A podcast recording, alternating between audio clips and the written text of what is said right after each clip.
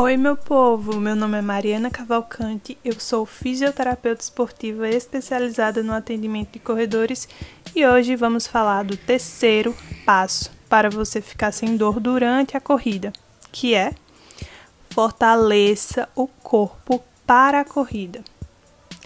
Note que eu falei fortaleça o corpo para a corrida, porque o que mais acontece é o corredor chegar com dor, com alguma lesão e eu perguntar como é que tá o fortalecimento. Aí ele responde: Não, eu faço duas, três vezes na semana.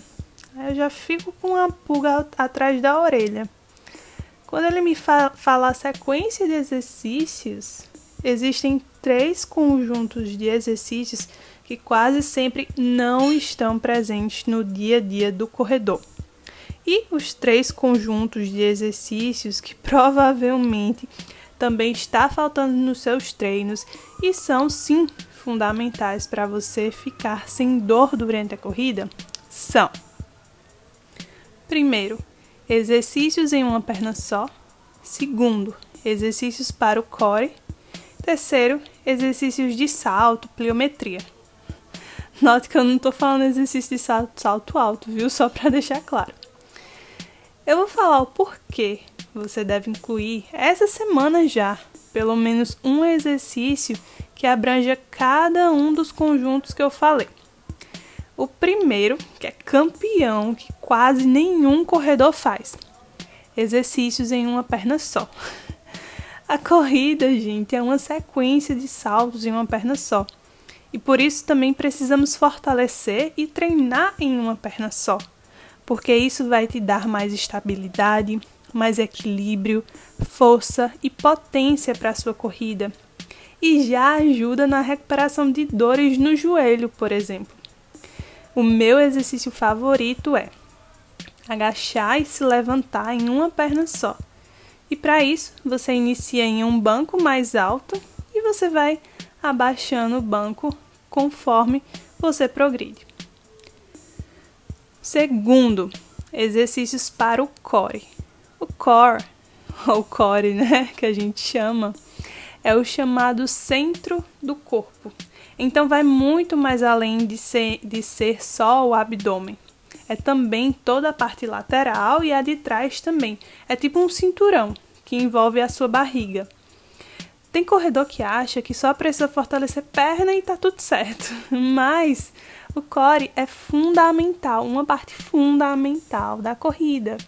É ele que não nos deixa ser vencidos pela gravidade. Eu aposto que você já viu alguém correndo que parece que tem um peso nas costas, não consegue ficar com a coluna longa.